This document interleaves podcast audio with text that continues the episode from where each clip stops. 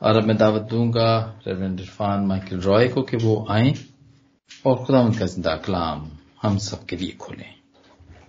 Thank you thank you very much Isaiah के पिछले चंद अबवाब में हमने खुदा को, तारीख के खुदा के तौर पर देखा।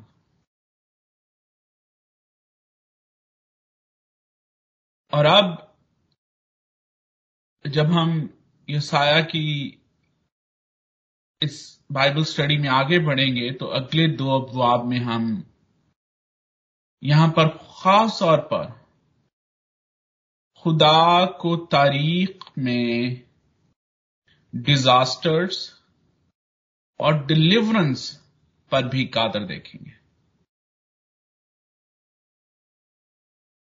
यानी खुदा तारीख में तबाही और छुटकारे पर भी कादर है।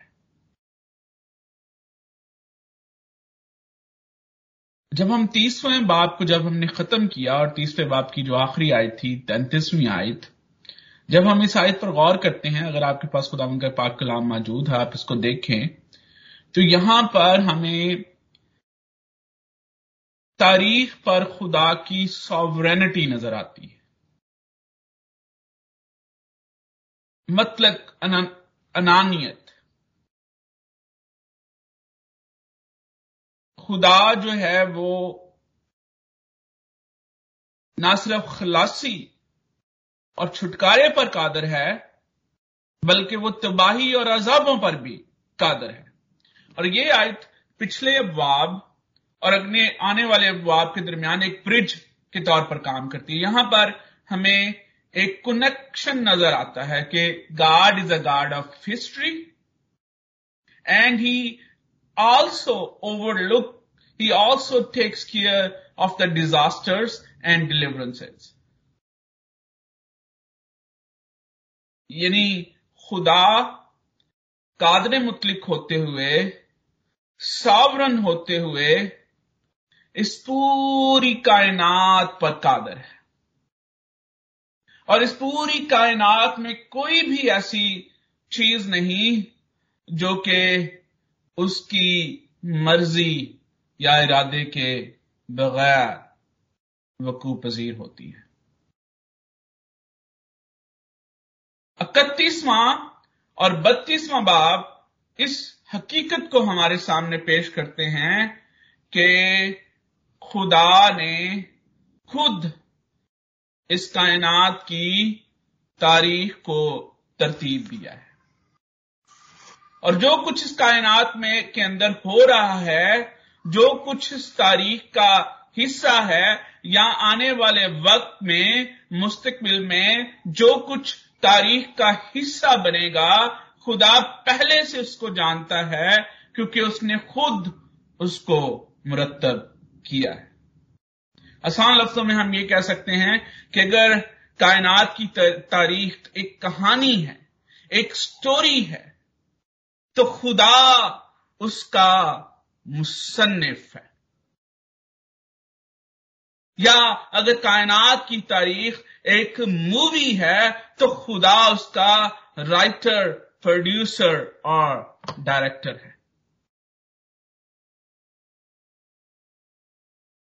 और ये बात ईमानदारों के लिए नहाय थी ईमान अफसू।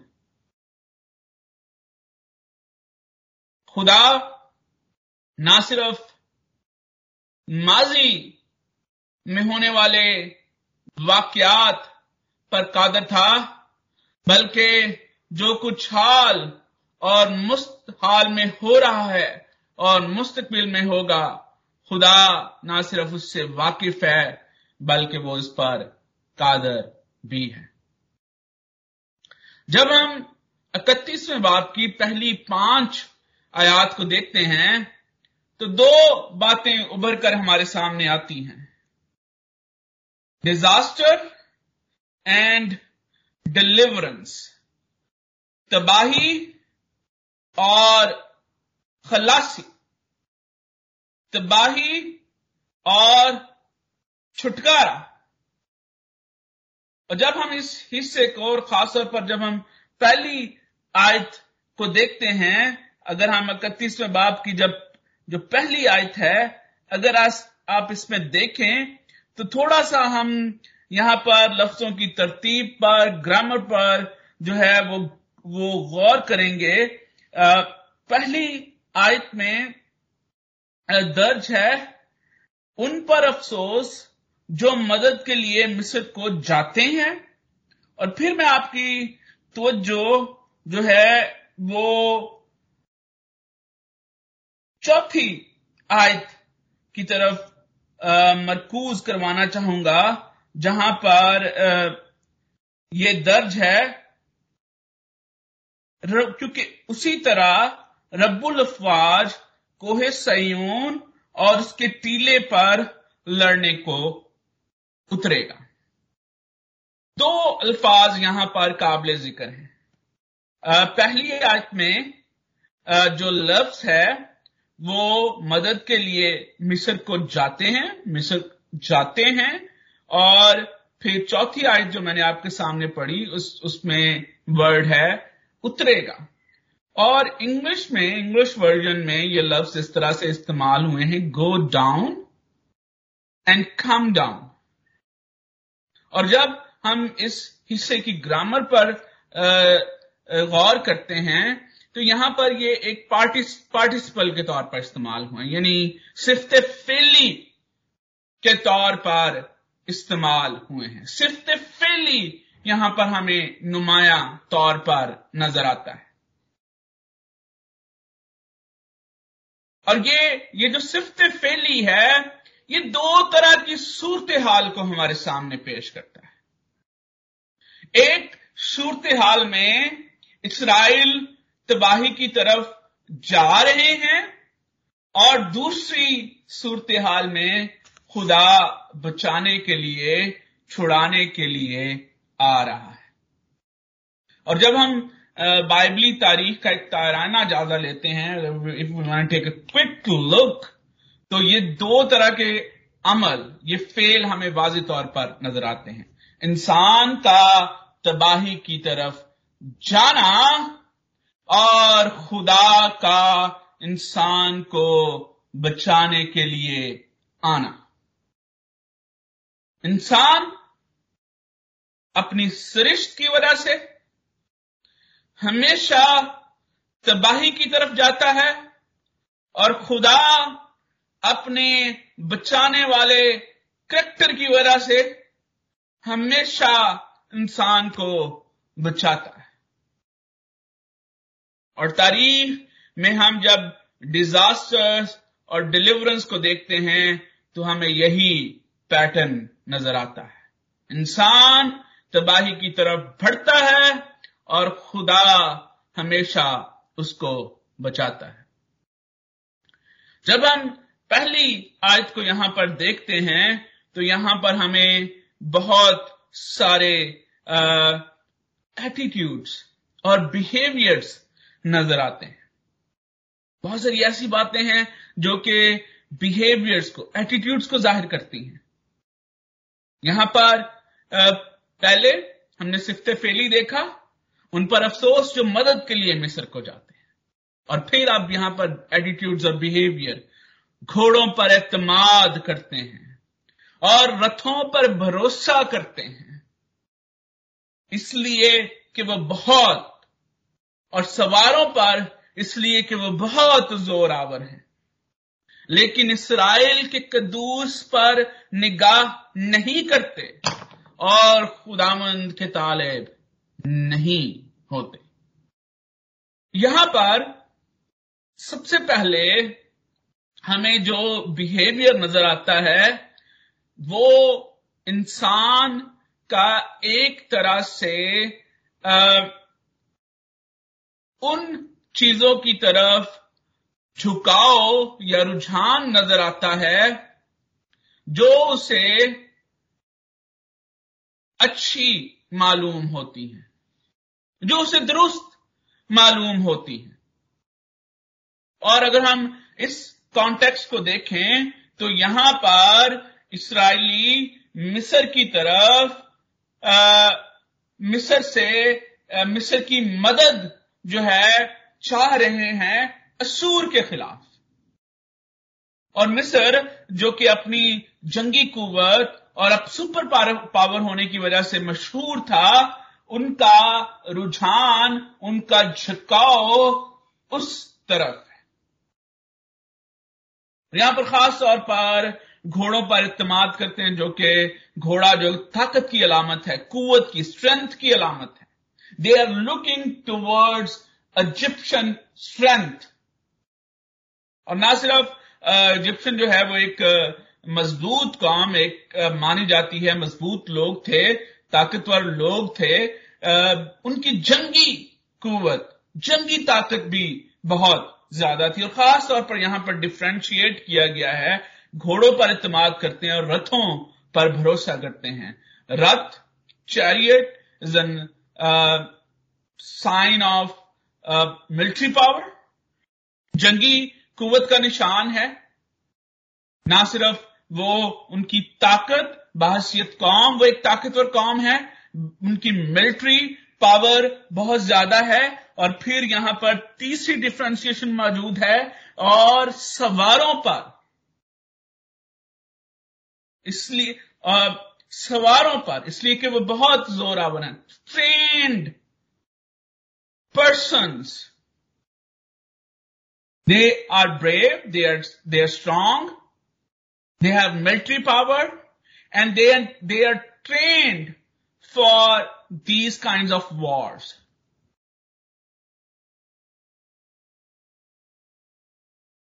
और इन बातों की वजह से इसराइली इसराइलियों का झुकाव जो है वो मिस्र की तरफ़ है वो मिस्र से मदद मांगते हैं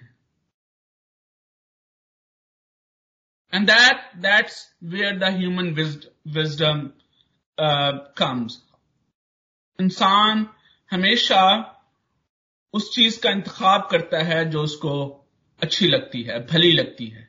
That's what Eve and Adam did और यहाँ पर भी हमें एक किस्म का यही बिहेवियर जो है, वो नज़र आ रहा है।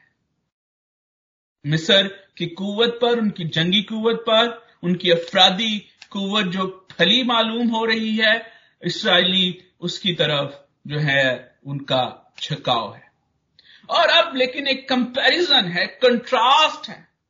और वो कंट्रास्ट ये है कि इसराइली इस बिहेवियर का, इस झुकाव का तो इजहार कर रहे हैं, लेकिन इसराइल के कद्दूस पर निगाह नहीं करते। उनका रुझान, उनका झुकाव खुदामंद की तरफ़ नहीं है। और यहाँ पर यहाँ पर जब निगाह की बात हो रही है, खुदामंद के तालिब होने की बात हो रही है तो एक एक एक बात जो कि मैं आपके सामने वाजे करना चाहता हूँ, वो ये है कि खुदा की तरफ़ निगाह करने का, उसके तालिब होने का मतलब ये नहीं है कि हम हम खुदा की तरफ़ इसलिए देखते हैं, हम उसके तालिब इसलिए होते हैं कि ऐसे सिचुएशंस में वो हमें क्या दे सकता है, वो हमारे लिए क्या कर सकता है। बल्कि यहाँ पर जो खुदा पर निगाह करना, खुदा के तालिब होने का मतलब है कि उसकी कुर्बत और मौजूदगी चाहना।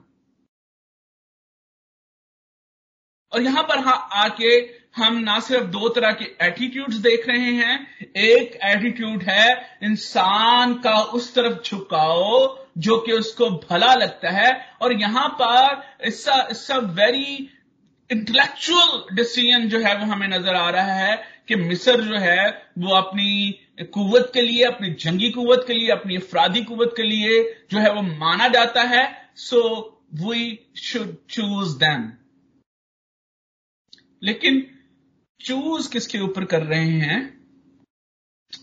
खुदा के ऊपर।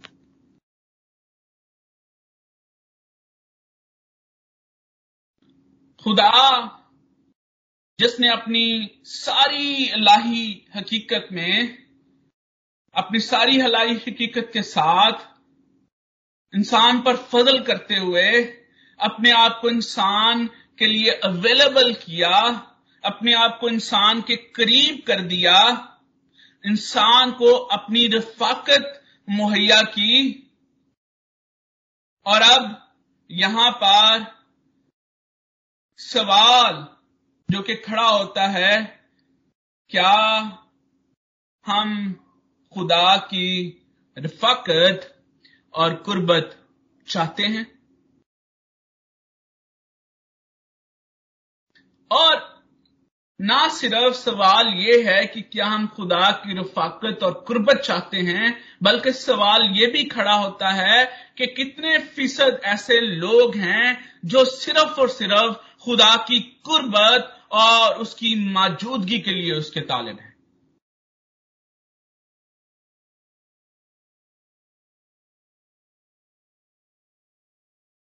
क्या आज मैं और आप ये दावा कर सकते हैं कि मैं सिर्फ़ और सिर्फ़ खुदा की रफाकत, उसकी कुर्बत, उसकी मौजूदगी अपनी ज़िंदगी में चाहता हूँ। और whenever I want this मेरे हाथ में एक लंबी चौड़ी जरूरतों की लिस्ट नहीं होती।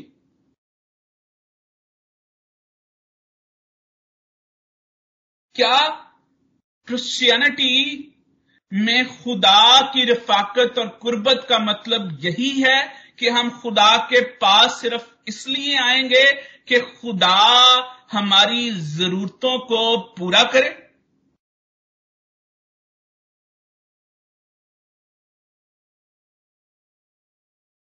ये वो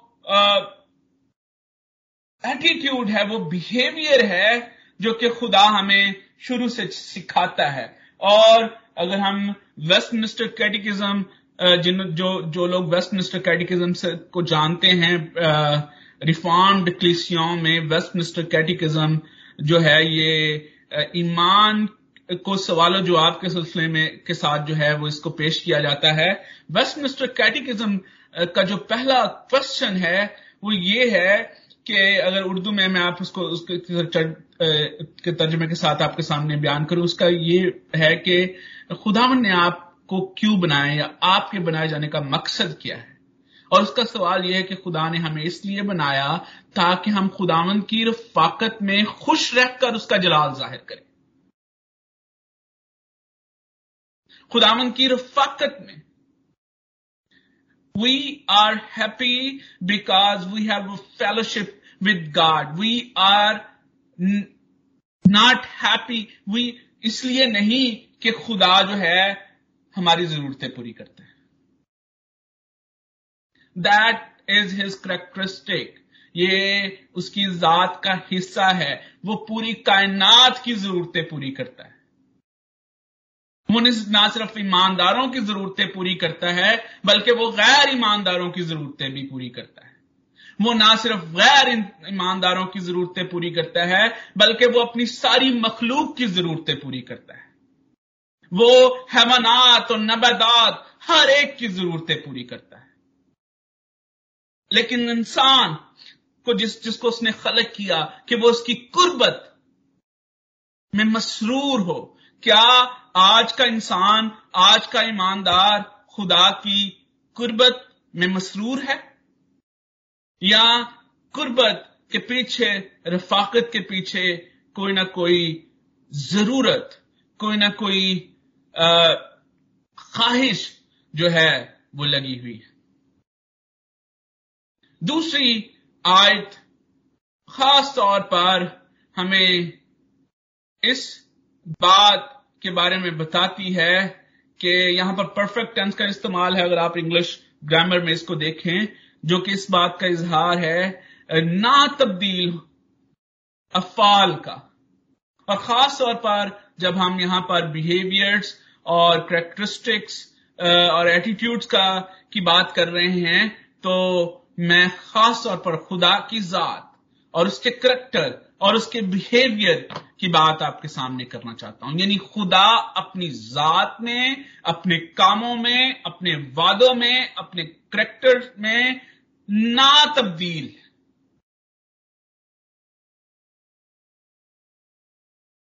और खास तौर पर जब यहाँ पर जब हम दूसरी आयत को पढ़ते हैं तो यहाँ पर लिखा हुआ है पर वो भी तो अकलमंद है।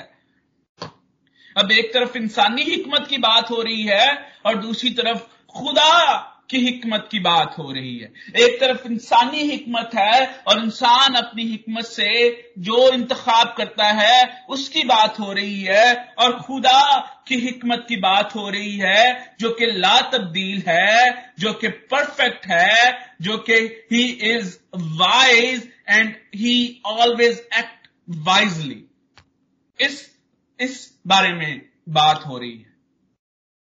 और जब हम मतन के लिहाज से देखते हैं तो ये साया ईसाइयों पर इस हकीकत को ज़ाहिर कर रहा है कि बेशक तुम इस वक्त मिस्र पर भरोसा करना, अकलमंदी का काम समझ रहे हो।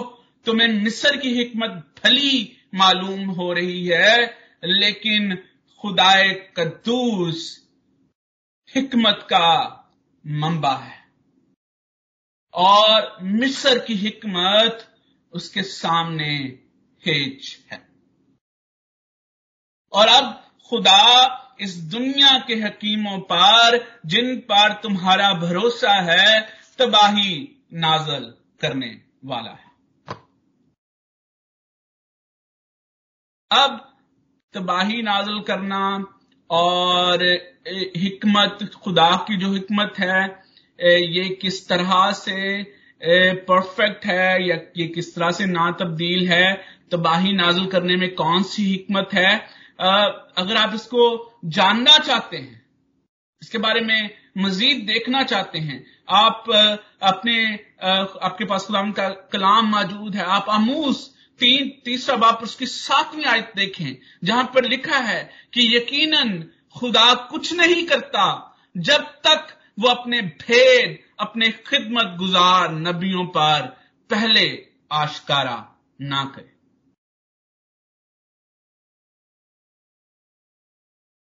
खुदा तारीख का खुदा है, वो तारीख पर कादर है, वो तारीख में होने वाली डिजास्टर्स और डिलीवरेंसेस पर कादर है, लेकिन याद रखें ही ऑलरेडी रिवील्ड एवरीथिंग और इस इमीडिएट कॉन्टेक्स्ट में खुदा ने पहले से इसराइल को असूर के खतरे के बारे में आगाह किया। खुदा ने पहले से इसराइलियों के बारे को बताया कि वो मुस्तकबिल में क्या करने वाला है।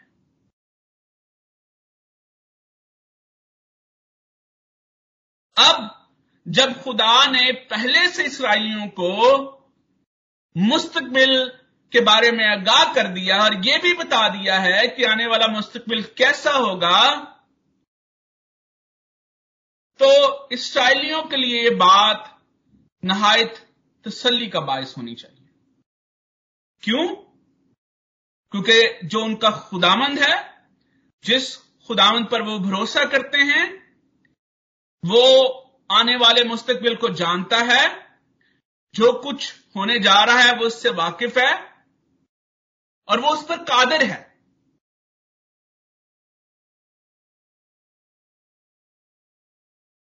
जब खुदा, जिस पर वो ईमान भरोसा रखते हैं जिसने माजी में उनको सारे खतरात से निकाला, वो मुस्तबिल में भी उनको सारे खतरात में बचाने की कुदरत और ताकत रखता है।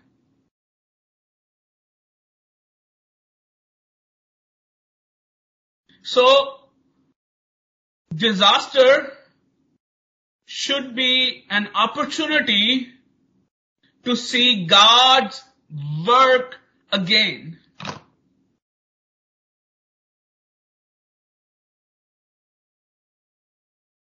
ईमानदार के लिए खतरे तबाही या ऐसे हालात एक और मौका होना चाहिए कि वो खुदा के कामों को, उसके कुदरत वाले कामों को अपनी आँखों से देखकर उसकी तारीफ़ और उसकी तमजीद कर सके।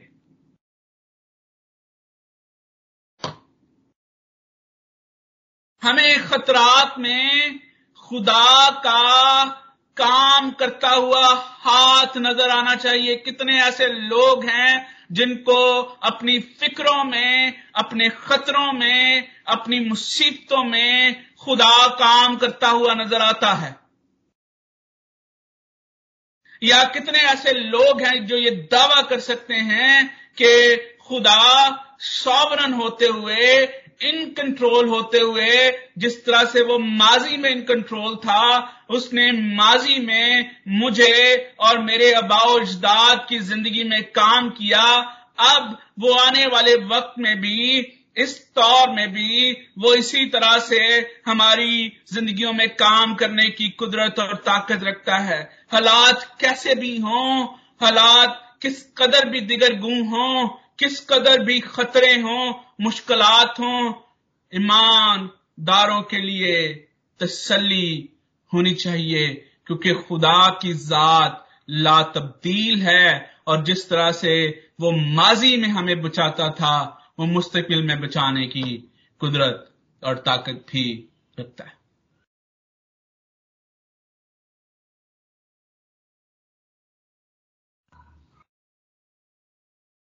यहाँ पर यह भी लिखा है कि जो कुछ खुदा ने ज़ाहिर कर दिया है, जो कुछ खुदा ने हमें बता दिया है, जो कुछ उसने अपने कलाम में हम पर ज़ाहिर कर दिया है, वो तब्दील ना होने देगा।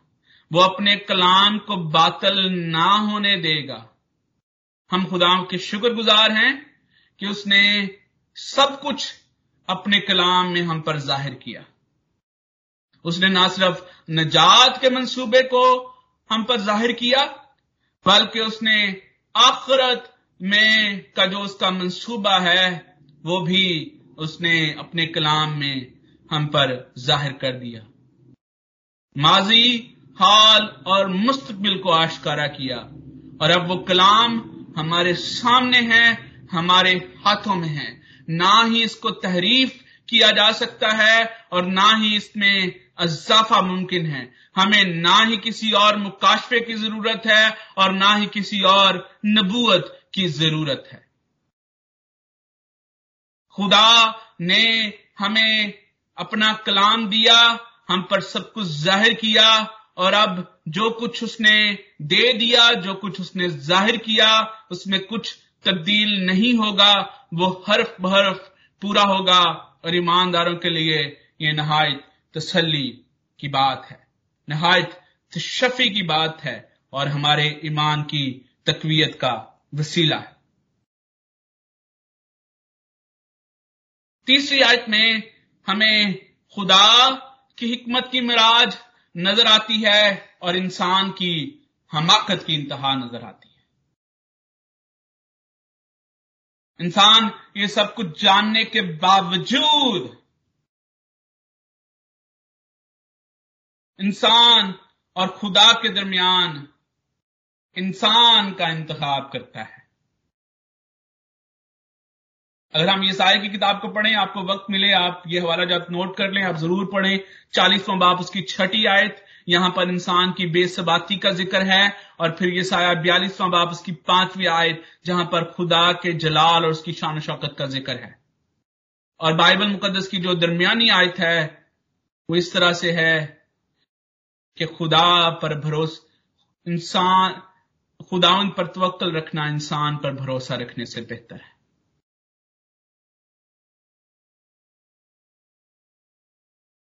यहाँ पर रूह और गोश्त का मुआजना किया गया है और इस मुआजने से बहुत सारी चीज़ें हमारे सामने वाज हो जाती हैं। नए अहदनामा में आगे जाके इसको इस तरह से वाजे किया गया है कि जो नफसानी है वो नफसानी बातों के ख्याल में रहते हैं और जो रूहानी हैं, वो रूहानी बातों के ख्याल में रहते हैं। इलाहियाती तौर पर यह आयत योना चार बाप और उसकी चौबीसवीं आयत से मिलती है कि खुदा रूह है और ज़रूर है कि उसके प्रस्तार रूह और सच्चाई से उसकी प्रस्तश करें।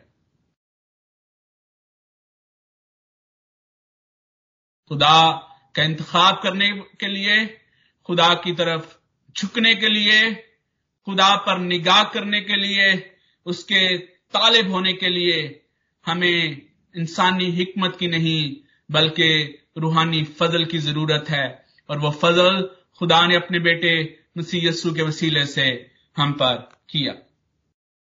चौथी और पांचवी आयत में खुदा को एक शेर बब्बर के तौर पर पेश किया गया है, जो अपने शिकार को दबोचने के लिए निकलता है और उस वक्त तक नहीं बैठता जब तक उसको दबोच ना ले और उसके साथ साथ एक परिंदे के तौर पर भी पेश किया गया है, जो अपने बच्चों को अपने परों में छुपा लेता है।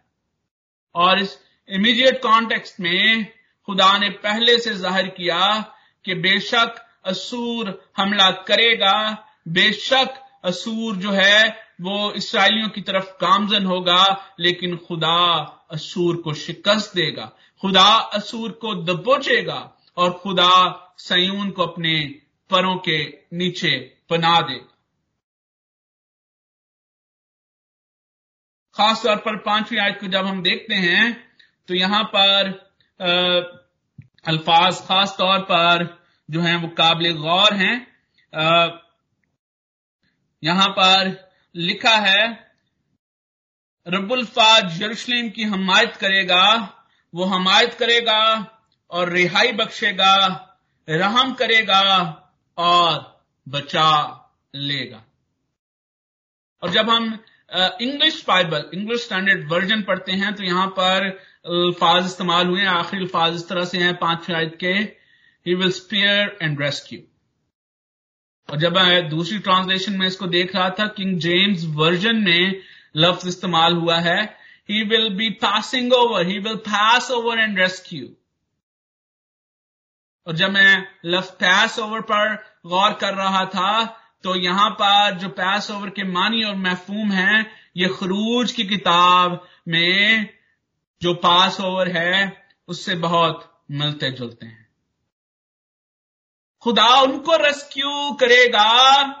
खुदा उनको रेस्क्यू करता है, जिनकी चौकटों पर बरे के खून की मोहर मौजूद थी। खुदा ने खरूज में उनको रेस्क्यू किया, उनको स्पेयर किया, जिन के चौकटों पर बरे के खून की मोहर मौजूद थी। जिनके ऊपर बर्रे के खून की मोहर मौजूद होती है, उनको मौत के फरिश्तों से डरने की ज़रूरत नहीं है।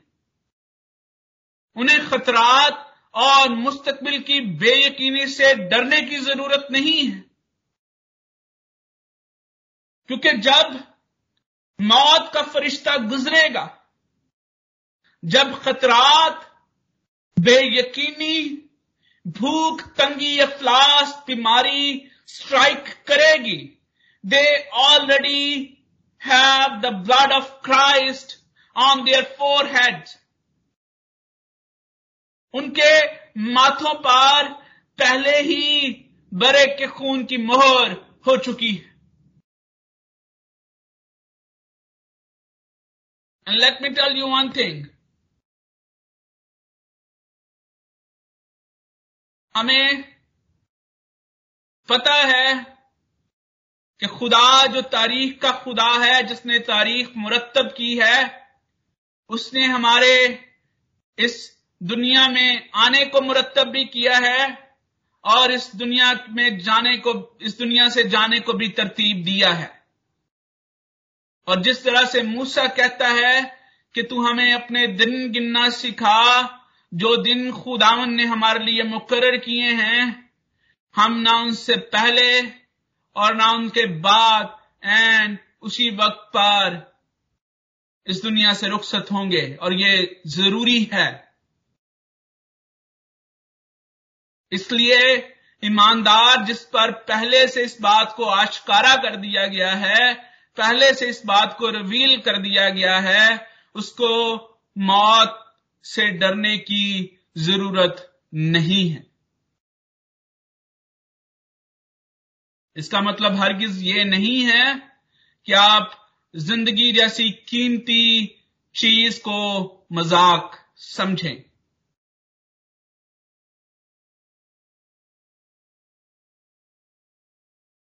इसी के साथ साथ यह भी याद रखें कि हम जो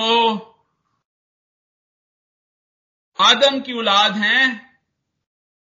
जब तक इस दुनिया में ज़िंदगी बसर करते हैं, जब तक इस दुनिया के सीजन्स बदलते हैं, जब तक मौसमों की तब्दीली मौजूद है, हमें मुशक्तों में से गुजरना है। खून और पसीने की कमाई खानी है। और एक वक्त ऐसा आएगा जब खुदा हमारी इस मुशक्कत को पूरे तौर से हमें आराम देगा। आराम का दिन आने वाला है। जब हम छठी से नौवीं आयात को देखते हैं तो यहाँ पर खुदा बन इसराइल के सामने एक बुलाहट रखता है।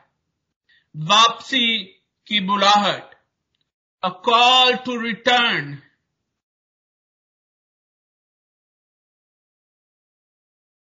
और इस बुलाहट का, की बुनियाद उस वक्त पर रखी गई है। अगर आप इन आयात को देखें, सातवीं आयत में लिखा है, क्योंकि उस वक्त उस वक्त, इस, उस वक्त, उस दिन, जिसका बार बार इस आय की किताब में ज़िक्र है, इसका इतलाक दो तरह से होता है। एक immediate application of that day यानी उस वक्त जब खुदा सूर को शिकस्त देगा। And then the eschatological application of that day इल्मुल आखरत के वक्त, आखिरी वक्त जब खुदा अदालत के लिए तख्त लगाएगा। खुदा यसाया को चाहता है कि वो इस मुनादी को इसराइल के सामने और हर एक बाइबल बिलीवर के सामने रखे कि दे नीड टू रिटर्न वापस आने की ज़रूरत है। वापसी की बुलाहट आपके सामने पेश की जा रही है। खुदा जो कि अपने लोगों को हर तरह के डिजास्टर से, हर तरह के खतरों से निकालने और बचाने की कुदरत और ताकत रखता है। उसने माजी में भी ऐसे किया और वह मुस्तकबिल में भी हमें बचाएगा और आखिरी दिन, अदालत के दिन भी हम उसके इंतज़ाम के मुताबिक, जो उसने हमें तरतीब, हमारे लिए तरतीब दिया है, उसके बेटे के, जो कि अजल से जबा किया हुआ बर्रा है, उसके खून के वसीले से बचाए जाएँगे। लेकिन इस बचाए जाने के लिए ज़रूरी है कि हम इस बुलाहट पर ईमान लाएँ और वापस खुदा की तरफ़ आए, अपने गुनाहों का इकरार करें, बर्रे के खून को अपने ऊपर लें और बच जाएँ। खुदावंद इस कलाम के वसीले से अब सबको कसरत के साथ बरकत अता करे। आमीन। आमीन आमीन थैंक यू वेरी मच पाज साहब thank you very much blessed message के लिए इसके वसीले से हम सबने बरकत पाई है थैंक यू